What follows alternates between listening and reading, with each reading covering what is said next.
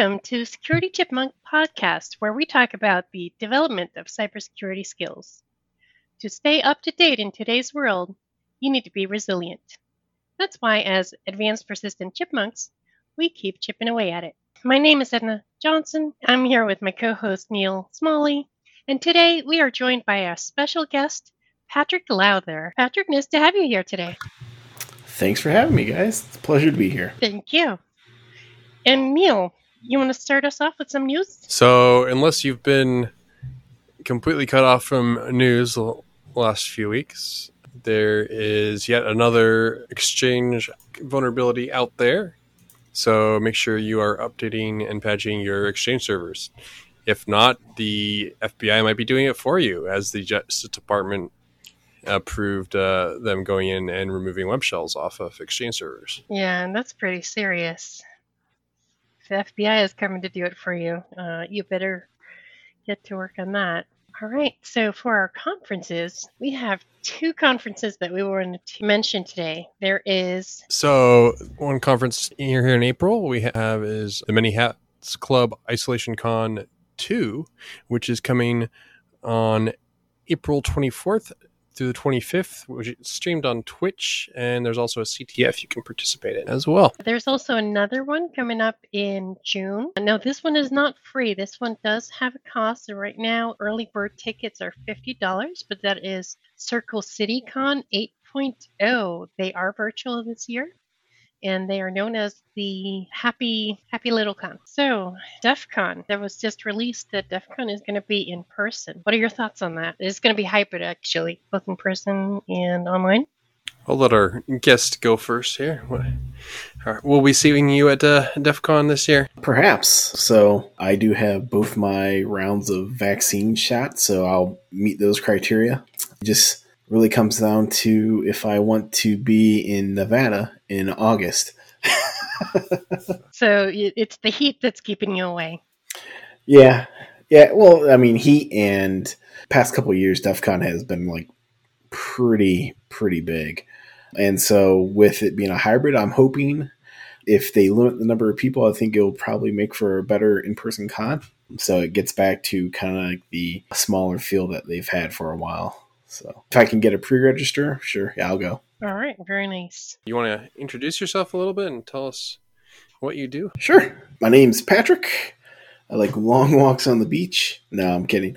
Um, I'm uh, currently a Microsoft consultant working on behalf of Microsoft to help implement their security technologies both in cloud and on premise. And what that will do is cover Azure Active Directory and everything that's associated with that, parts of the Microsoft Information Protection Suite as well. Which is their data protection and DLP solutions. I, the identity management, managing the identity of both users and devices. Uh, and so, with that, that's portions of what's called Intune and also System Center or System Center Endpoint Management lots of fun stuff doing things like that. So helping large companies and some small companies uh, leverage the most out of their Microsoft benefits and get them into a better security posture. So that's what I do on a day to day basis. Sounds like a lot of fun, a lot of variety. Yeah, that's very neat. So, what is the most fun part for you of your work? So, one of the things I really enjoy about what I do in the security field is basically we go to a client and they have a puzzle that they need help solving. And so I get to leverage my training, my information that I know about, my various techniques, some of the best practices in the industry and best practices from Microsoft. I get to take all this knowledge, kind of jumble it all together, create a design, create an implementation plan for it, and start about doing it for these clients. Um, so that's probably my very favorite thing to do. And the best part about doing that is I still get to be hands on and actually, you know, implement that stuff. So that's really fulfilling. Be able to see like a project go from, you know, cradle to implementation and then hand it off and do like a educational dump on the people who will be administering it. So wow, that's really cool. So, what is the biggest challenge facing you right now? The biggest challenge that, like, professionally we're seeing is these companies as they adapt to the new, newer, new, is the reaction to COVID 19 and how they can still secure their data that they're generating, secure the data on devices that may not be coming into the office or they may not have a VPN connection back and everything like that. So a lot of the challenge is putting together plans to make sure that these devices stay updated, you know, as from a security posture and also to make sure that that data that's created on those devices is stored in a protected manner. So no matter if you go and get a document off the shelf or not a document, a laptop or something off the shelf from like Best Buy or any any of these places, like you know, have it drop shipped from Newegg or anything like that. Uh, the challenge is to how to take this device from a zero configuration point of view, bring it into your cloud presence, and then secure the data that's generated by the user on there. So uh, that's like the number one challenge that we've been seeing going forth since COVID started. So it, it's it's a fun challenge, and every environment is always kind of unique, but also always kind of the same. So. All right. Yeah. So that's got to be uh, a lot of things to consider when you're trying to make sure those are secure and probably that people aren't putting applications that you don't want them to have on their machines as well. Right, right, yeah. well, I mean, let, us if you think about it, like if you go to Best Buy and just pick up a laptop, mm-hmm. right? Uh, think of just how much junk and garbage is on that laptop. Now, if you expand that solution, is when you go to Best Buy and buy like 500, 600, you know, maybe a thousand laptops because your supply chain you can't get enough laptops through Dell or HP or any, any of your normal uh, provisioning channels, that's a solution that needs to be brought into the fold. So it, it's pretty interesting how to solve those issues. So you're also a student as well. How do you juggle your work and your studying? Yeah, so you know, typically I have anywhere between like 50 hours a week with work and then as I go about studying uh, various classes through WGU and everything like that, you know, that's probably another 20 on top. And I like to do, uh, it's kind of a method that uh, I find works best for me. Uh, so I, I'm kind of like a ADHD person. So like I have real hyper focus on something and I, I like to get really deep into it.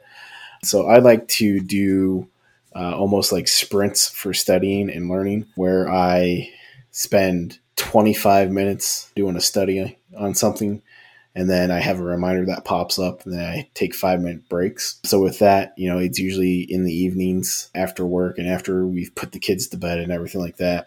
So it's it's a process that works for me. Sometimes, you know, uh, I'll, I'll set a goal, may not hit that goal, but uh, you know, uh, depending on the schools that you go to, you know, I'm currently a WGU student, and so uh, their flexibility allows me to have that in my schedule. So that's what I like to do. Is there any resources that have helped you along the way, or things you go to when you're trying to figure something out, just starting out? Yeah, so like going through some some of the classworks, it's always good to read through the syllabus. I like to leverage like if it's a technical class, a lot of the times the uh, it would be through uCertify the technical learning. As far as secondary like learning resources, I like to leverage LinkedIn Learning, which is free with your WGU account. There's also Pluralsight Access, which is another great way to another great way to have videos uh, to help kind of explain that.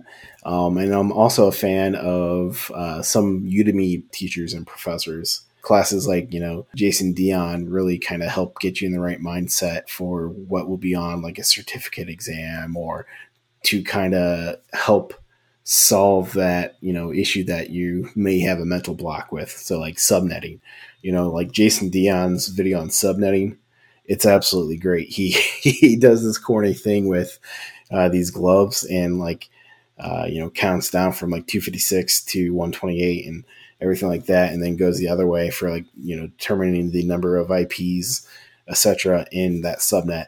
But it's a great way to be able to look at it and remember how to do it based on what's on your hands. So it's you know there's some of my resources and and then as i'm learning new technologies in the field itself since i'm mostly microsoft focused uh, i like to leverage learn.microsoft.com or like uh, microsoft docs on uh, new things there's also uh, certain yammer groups that you can join uh, part of the public to be able to get like the new customer focused deployment and the tech community with Microsoft on that. So those are all good resources. Speaking of learning new things, I was doing some learning this week. I saw a poll on Twitter uh, where Shadowbits asked, uh, "Should a decent SOC detect using Task Manager dump lsass.exe?" So I was somewhat familiar with like th- using things like Mimikatz to dump your memory, but I didn't wasn't aware that you could uh, use Task Manager to dump out the the memory is my understanding yeah um it, it's kind of neat. So you can use task manager and if you're looking from like a soc point of view to detect that some tools that you can leverage that are sysmon. Sysmon being the tool from mark russinovich who is is part of sysinternals. He is one of the best things to have happened to microsoft uh, with his tool sets in, in a long time. The next steps that you can do is so if you're talking about LSASS, which is um, the local security authority uh, server service, uh, that's actually folded up onto what's called the LSA, and the LSA is uh, responsible for you know any type of authentication of users and remote sign-ins and, and like enforcing your uh, security policies on that machine, right? So that's what the LSA does. And, and so you can actually set up uh, monitoring inside of there, like monitoring the LSA to pick up Mimikatz and to pick up those uh, dumps and everything like that as well. Sounds like a lot of fun to set up in a lab environment and play with. Or you can do it in prod. there is always that as well.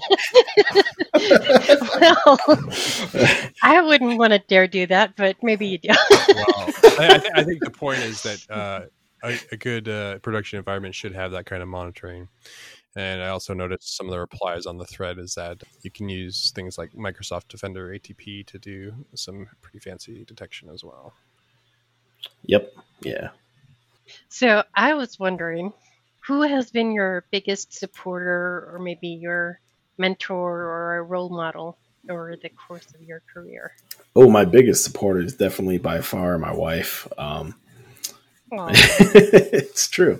Um, you know, my uh, so like my backstory is I've I got into the tech field when I was 19.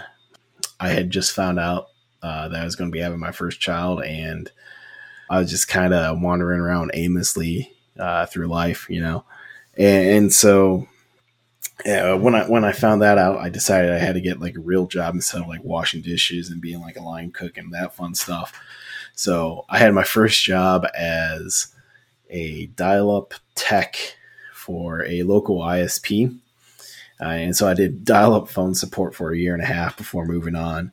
But that was pretty interesting because so my wife, she is probably the best thing to ever happen to me because her family has been super supportive. Her dad um, was always supportive of me. You know, you figure like two teenage kids, you know, the dad may not like the guy, but he was always uh, uh, very loving and welcoming. And, you know, he had a way of phrasing things to really sell it to you. Not really sell it, but to help see, you know, how, how like a third party may view it and kind of get that, um, you know, sense of focus on things.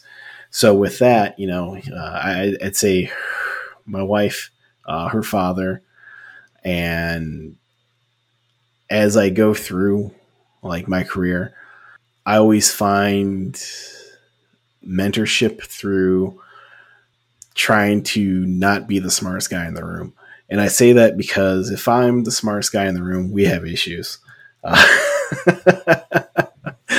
um, I always always like to surround myself with smarter people uh, and or people who think differently, so I can uh, see things from a different perspective to maybe solve you know answers from a different point of view.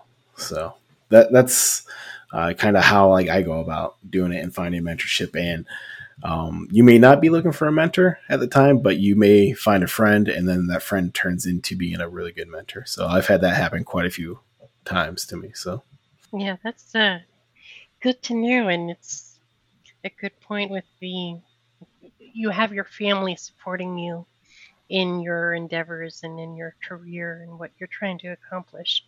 And that's really important, having that support system at home. Uh, yeah, that's great. I'm glad you have that. That's yeah, great. thank you. Uh, so, what is your dream job? If you could work anywhere, uh, do anything, what would you be doing? You know, I, I, I, that's really it's kind of a hard question to answer because as long as a job isn't boring to me, like as long as it doesn't become like mundane and routine for everything like that, I'm happy. And it, you know, I could be doing things that I don't really enjoy, but it like a dream job to me. Uh, it doesn't really matter what work I'm doing. It's the team supporting the work that you're doing. And I, I say that because a lot of times people will say, "Oh, you know, I can't do this job and for so long because it's so boring." But as long as uh, you have a good supporting team and that team pulls together to get the job done, to me, that's what really makes a good dream job a dream job. You know, being able to go into work and enjoy doing like whatever you're doing. Because let's be honest, sometimes blue team defense is not the greatest or sexiest thing in the world at all. You know, it's a lot of uh, uh, black eyes, a lot of you know getting beat up by the red teamers or even like threat actors. Because when you look at it, they only have to find one chink in the armor to get in, and then then you're kind of SOL, you know. And so, from a, like a blue team's perspective, if you're not constantly, you know, going through rigorous checks or implementing things in a set manner, which can be boring to some, it, it can be pretty boring. But like dream job, dream job, I don't really have one. Uh, I have a list of companies that I think would be fun to work for. I'm currently working for one of them. So uh, when it becomes not as fun is when I'll start looking around for another position. So All right. So Microsoft has to keep you on, on your toes. right. yeah. Oh, yeah, that's good points to consider. So it's not just the job, it's what you're doing. So that's great. So, are there any common myths or misconceptions about your profession or field that you might want to debunk? So, since, you know, like I'm in the security side of things, you know, and I do dabble in like uh, red team activities to keep my skills sharp. Um, sometimes people be like, "Oh, you're in security," you know, and to them, what that means is you're you can like hack into computers or anything like that, right? And so a lot of times, if you're just talking to like the average layperson, they'll be like, "Hey." What about this thing on Facebook? and you're like, no, man, I, I I'm not gonna hack Facebook for you to uh, you know find something or like to you know change somebody's Facebook status page or anything like that or you know just some of that stuff. Um, uh, when people say they're in security, just don't assume that because security is a broad broad field where you have red team, purple team, blue team, you know, reverse engineers uh, where they take the malware, reverse engineer, find out how it goes, and then you know, uh, then you can uh, gain control of it. And then there's also like threat hunters who go through, or like incident response people who go through and help you know companies uh, deal with uh, everything. You know, it, it's a wide gamut of technology, and a lot of people think just because they're good with computers, they'll be good in security. And that's another myth. That's not true. Uh, to be successful in security, you need to always be learning. You need to be not afraid of taking on new challenges, even though you have no idea about it. You know, you need to be able to take that and start from somewhere at least, and then work your way and problem solve. Um, but like to get into security, you need good fundamentals for uh, your networking, Linux. Yeah, it sounds funny coming from a guy who deals solely in Microsoft technology, but if you don't have a good grasp of Linux or anything like that, you're going to be in for a world of hurt. of course, you know, understand Microsoft technology, but more more specifically, like skills that do transfer well are system administrators and system engineers. With that knowledge, you can take that and be kind of dropped in no matter where you're at and leverage that skill set that you have built and be pretty successful. So, all right, that's good to know. Out of everything we've been talking about, like what would be your number one takeaway you'd want to leave our listeners with? Probably uh, there's no real set path to get into security. And if you're interested in getting into security, just make sure that you're the type of person who likes to learn, likes to constantly learn. Because if you're not constantly learning, like I said before, you're you're going to be you know in for a bad time. And just always be curious about things. So, because those other skills that I mentioned previously can be learned, you know, you can read about them and then you can implement them in a lab. But having like a natural curiosity and a natural desire to always continually to be improving and trying to be better than what you were before. And it's about comparing yourself to where you're at, not comparing yourself to somebody else and where they're at. Because everybody's always on a different journey in life. and it, like if you compared yourself to me, I mean, it, it's hard. I mean, you, you don't want to compare yourself to others just because somebody else's journey isn't so easy or maybe it may seem easy from the outside going in, but you don't actually know what that person has gone through to do things. So, yeah, I mean, and learn how to be uh, empathetic to to people. Having empathy when you're in the security field can be a very valuable tool set to have. So. So, is there any place uh, listeners can connect with you online, follow your work, or Catch me on uh, Twitter at Security Muncher. So thanks for listening to the Security Chipmunks. And remember, if it seems overwhelming, just keep chipping away at it.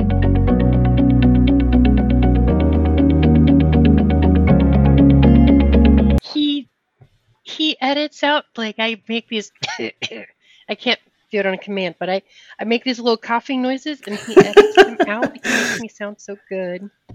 You should. uh I appreciate you, Neil. You should do like a ch- uh, like in the blooper. Do like a cough reel. oh well, no! Did I tell you how we got the well, name Security Chipmunks? Good. No, go ahead, tell me. So, so the first the first time I'm editing, um, and I don't want to like listen to the whole thing normal speed, right? So I crank it up to several times speed, but in Audacity, it like turns you into chipmunks. And so I'm like, this is the best thing ever. We need to just do the podcast and chipmunk the whole time. I couldn't, I wasn't able to sell it uh, on that part of the concept, but at least got the name.